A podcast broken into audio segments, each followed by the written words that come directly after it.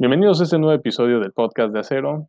Yo soy Jerónimo Buganza y antes de empezar a hablar del partido de lunes por la noche entre los Steelers y los Bengals, quiero agradecer de todo corazón a todas las personas que continúan escuchando y dejando sus comentarios en especial, porque les aseguro que cada comentario y ver que cada vez acumulan, aunque sea un poco más de visitas, realmente me hace sentirme acompañado en ese proyecto y me hace y pues me da la energía de poder continuar con esto que además me apasiona, que es hablar de fútbol americano y sobre todo hablar de los Steelers.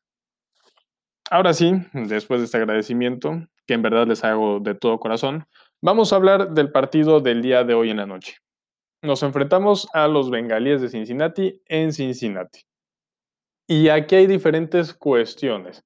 Y vamos a dejar la parte del ataque terrestre nuestro para el final del episodio, porque hemos sido muy críticos, pero también toca ver una parte que es crítica para el ataque terrestre y que no hemos analizado a fondo, porque el partido puede tener mucho truco en esa parte. Primero que nada vamos a hablar del equipo rival, de los bengalíes, de cómo se va a plantar su ofensiva y de qué tiene que hacer la defensiva para contrarrestar. De entrada, el mariscal de campo titular va a ser Ryan Finley. Finley, que fue titular durante varios partidos durante la temporada pasada, después de que se banquea a Andy Dalton, pues va a tomar nuevamente los controles en este partido, y no por la lesión de Joe Burrow, no precisamente. Eh, Brandon Allen se convirtió en el quarterback número 2, sin embargo va a estar fuera de este partido por una lesión en la rodilla. Aquí es donde entra Ryan Finley como el mariscal de campo titular.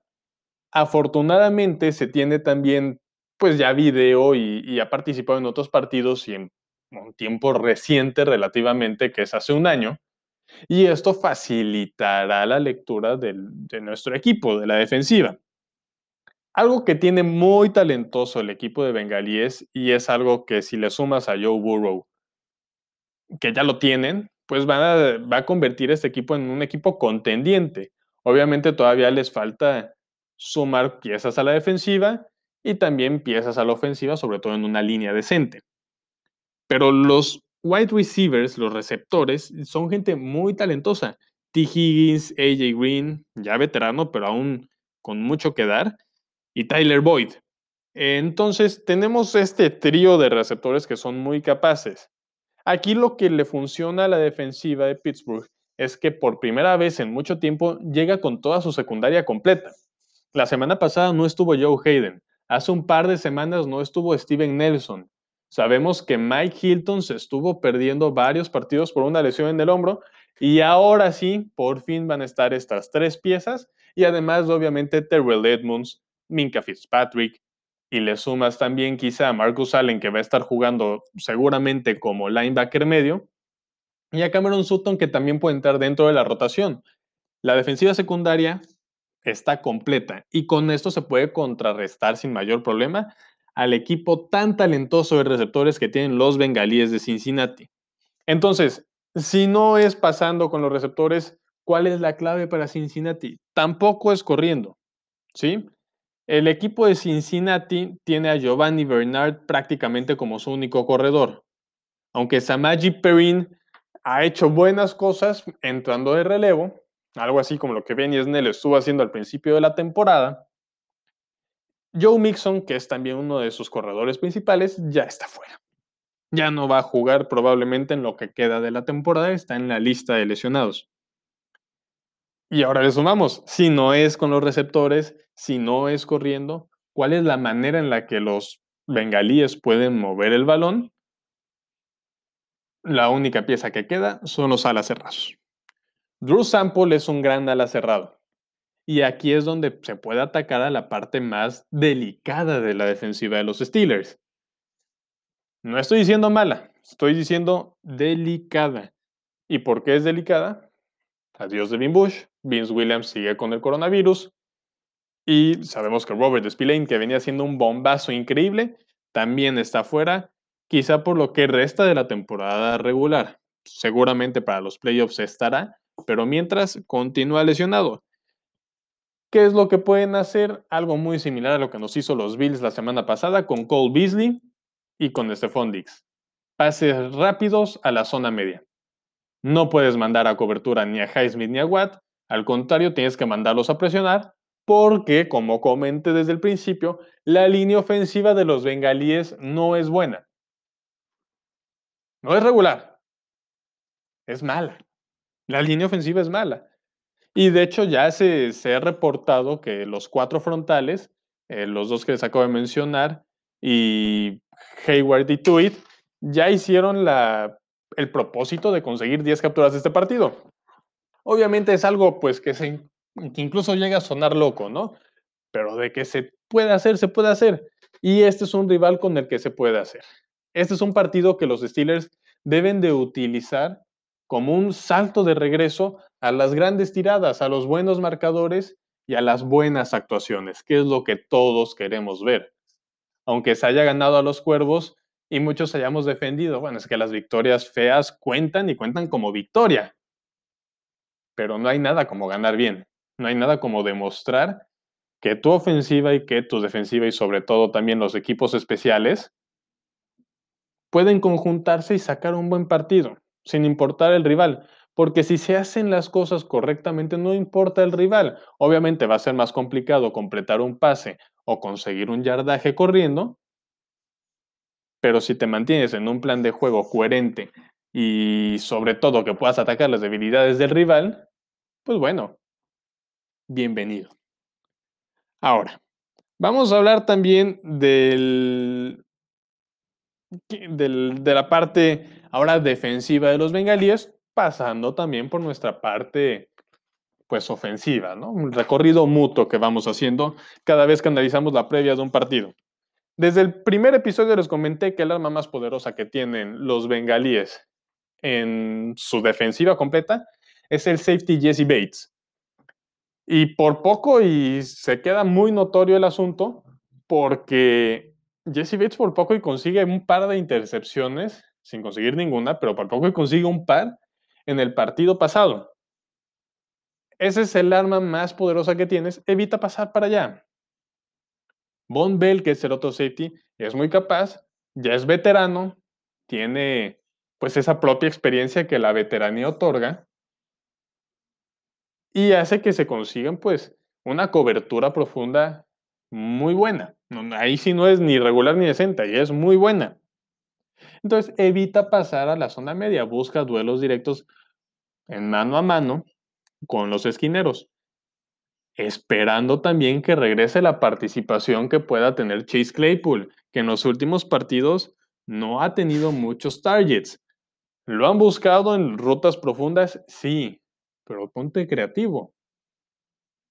Es obvio que tu jugador más rápido y más alto lo vas a buscar en, rutas largas y profundas, incluso en línea recta, es lo que hemos visto. Está bien, está bien. Es un duelo que tiene en mano a mano que ganar. Pero tienes una persona atlética.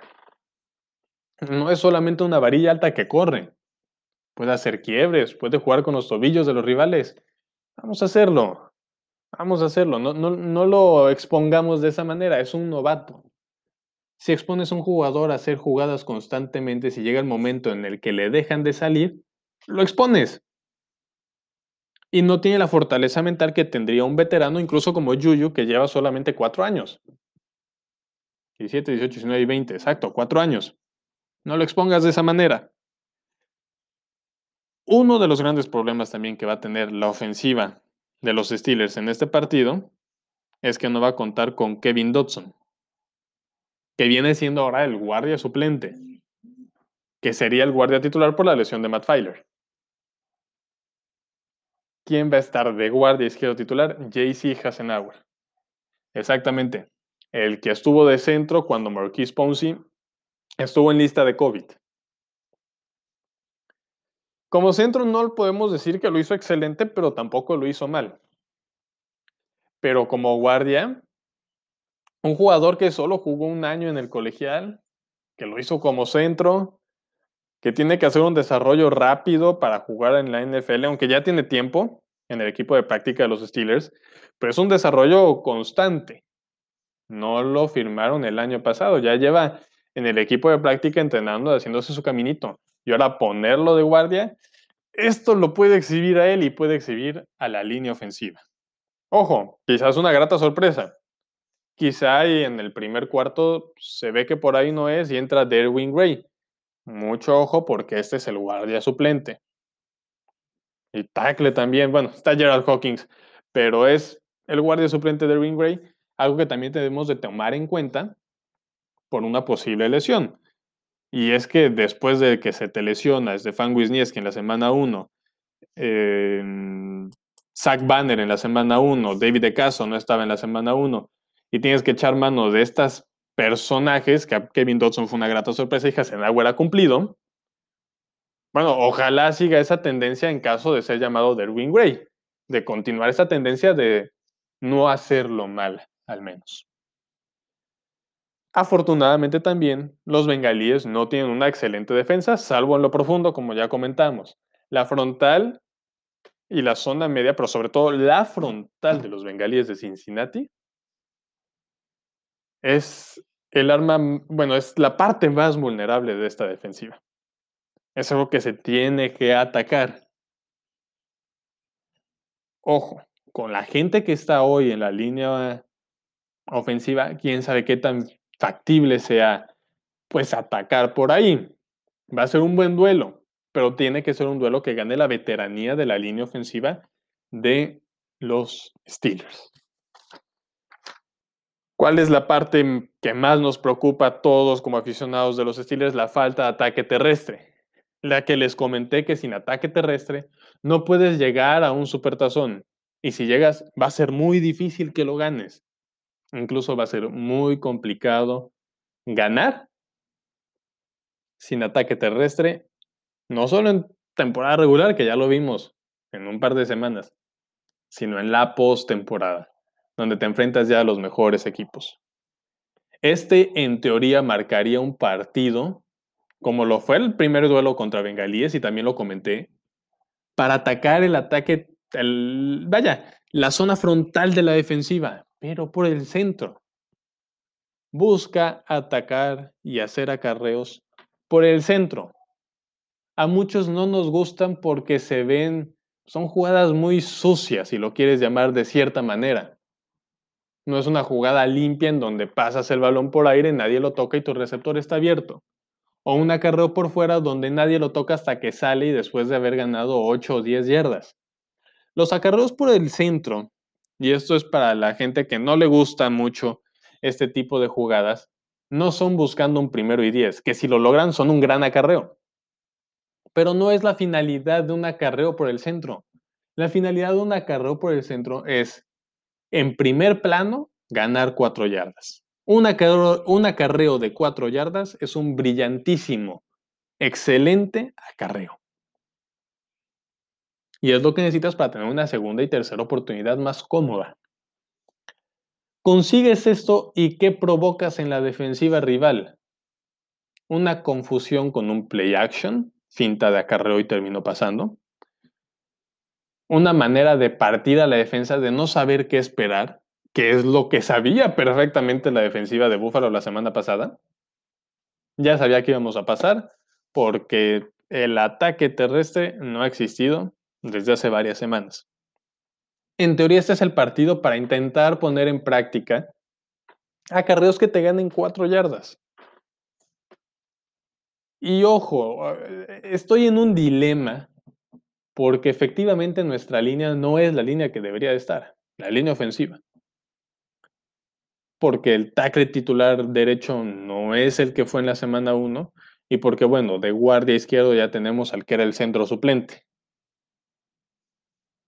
Pero es que vaya, tenemos a David de Castro, a Marquis Ponzi y a Alejandro Villanueva, que ha sido por mucho el mejor, por mucho ha sido el mejor liniero de los Steelers esta temporada.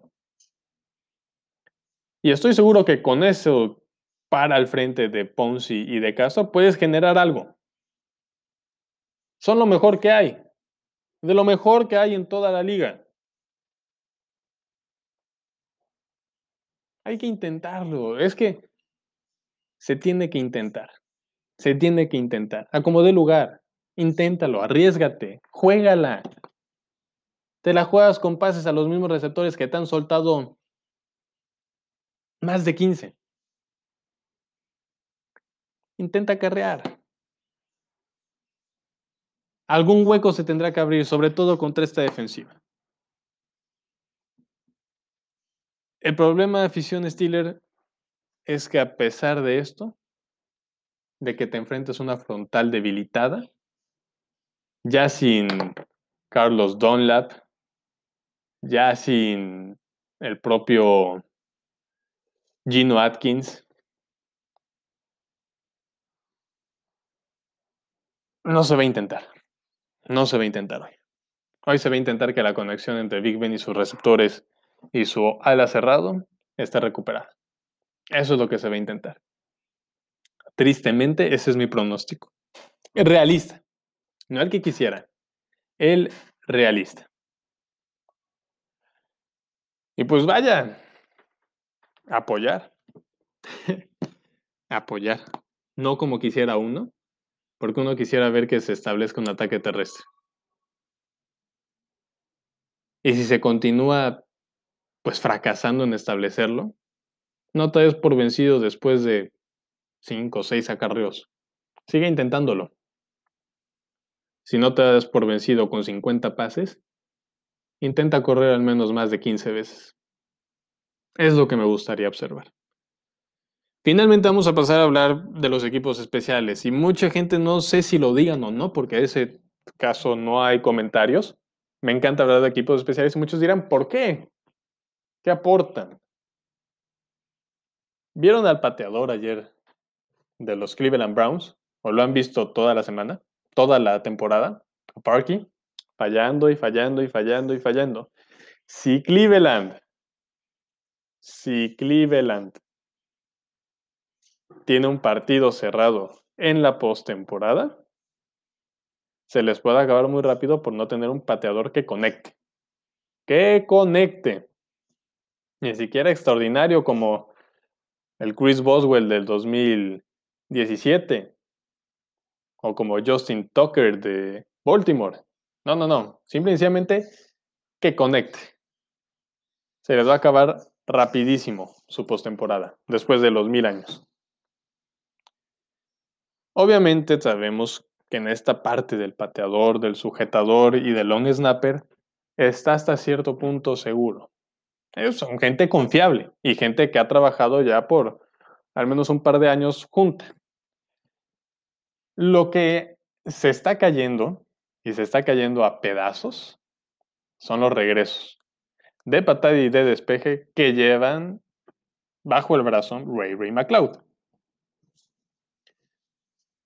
En un inicio nos hizo pensar que teníamos al próximo Santonio Holmes, Antonio Brown, Rod Woodson en la cuestión del regreso. En las últimas tres semanas dejamos de ver ese trío extraordinario de regresadores y empezamos a ver a Ryan Switzer. Y no me lo nieguen, no me nieguen que, que, que Ray Ray McLeod se parece más ahora a Ryan Switzer que en lo que se iba a parecer incluso a Santonio Holmes o a Rod Woodson, que eran extraordinarios. Esto es un gran problema, porque en las últimas tres semanas ha puesto en predicamento no solo en una posición incómoda a la ofensiva, porque sus regresos son, insisto, muy similares a lo que vimos de Switzer en su momento. Que atrapa el balón, se queda viendo para todos lados y lo taclean. Ni siquiera avanza una yarda. Lo taclean en ese momento. Ya no estamos viendo al McLeod que atacaba tal cual en el momento en el que recibía el balón. Y sacaba 10 yardas. Y si se concretaba un bloqueo eran 15. Mucho cuidado con Ray Ray McLeod. Ha estado titubeando a la hora de recibir el balón. Y ha estado titubeando a la hora de regresarlo.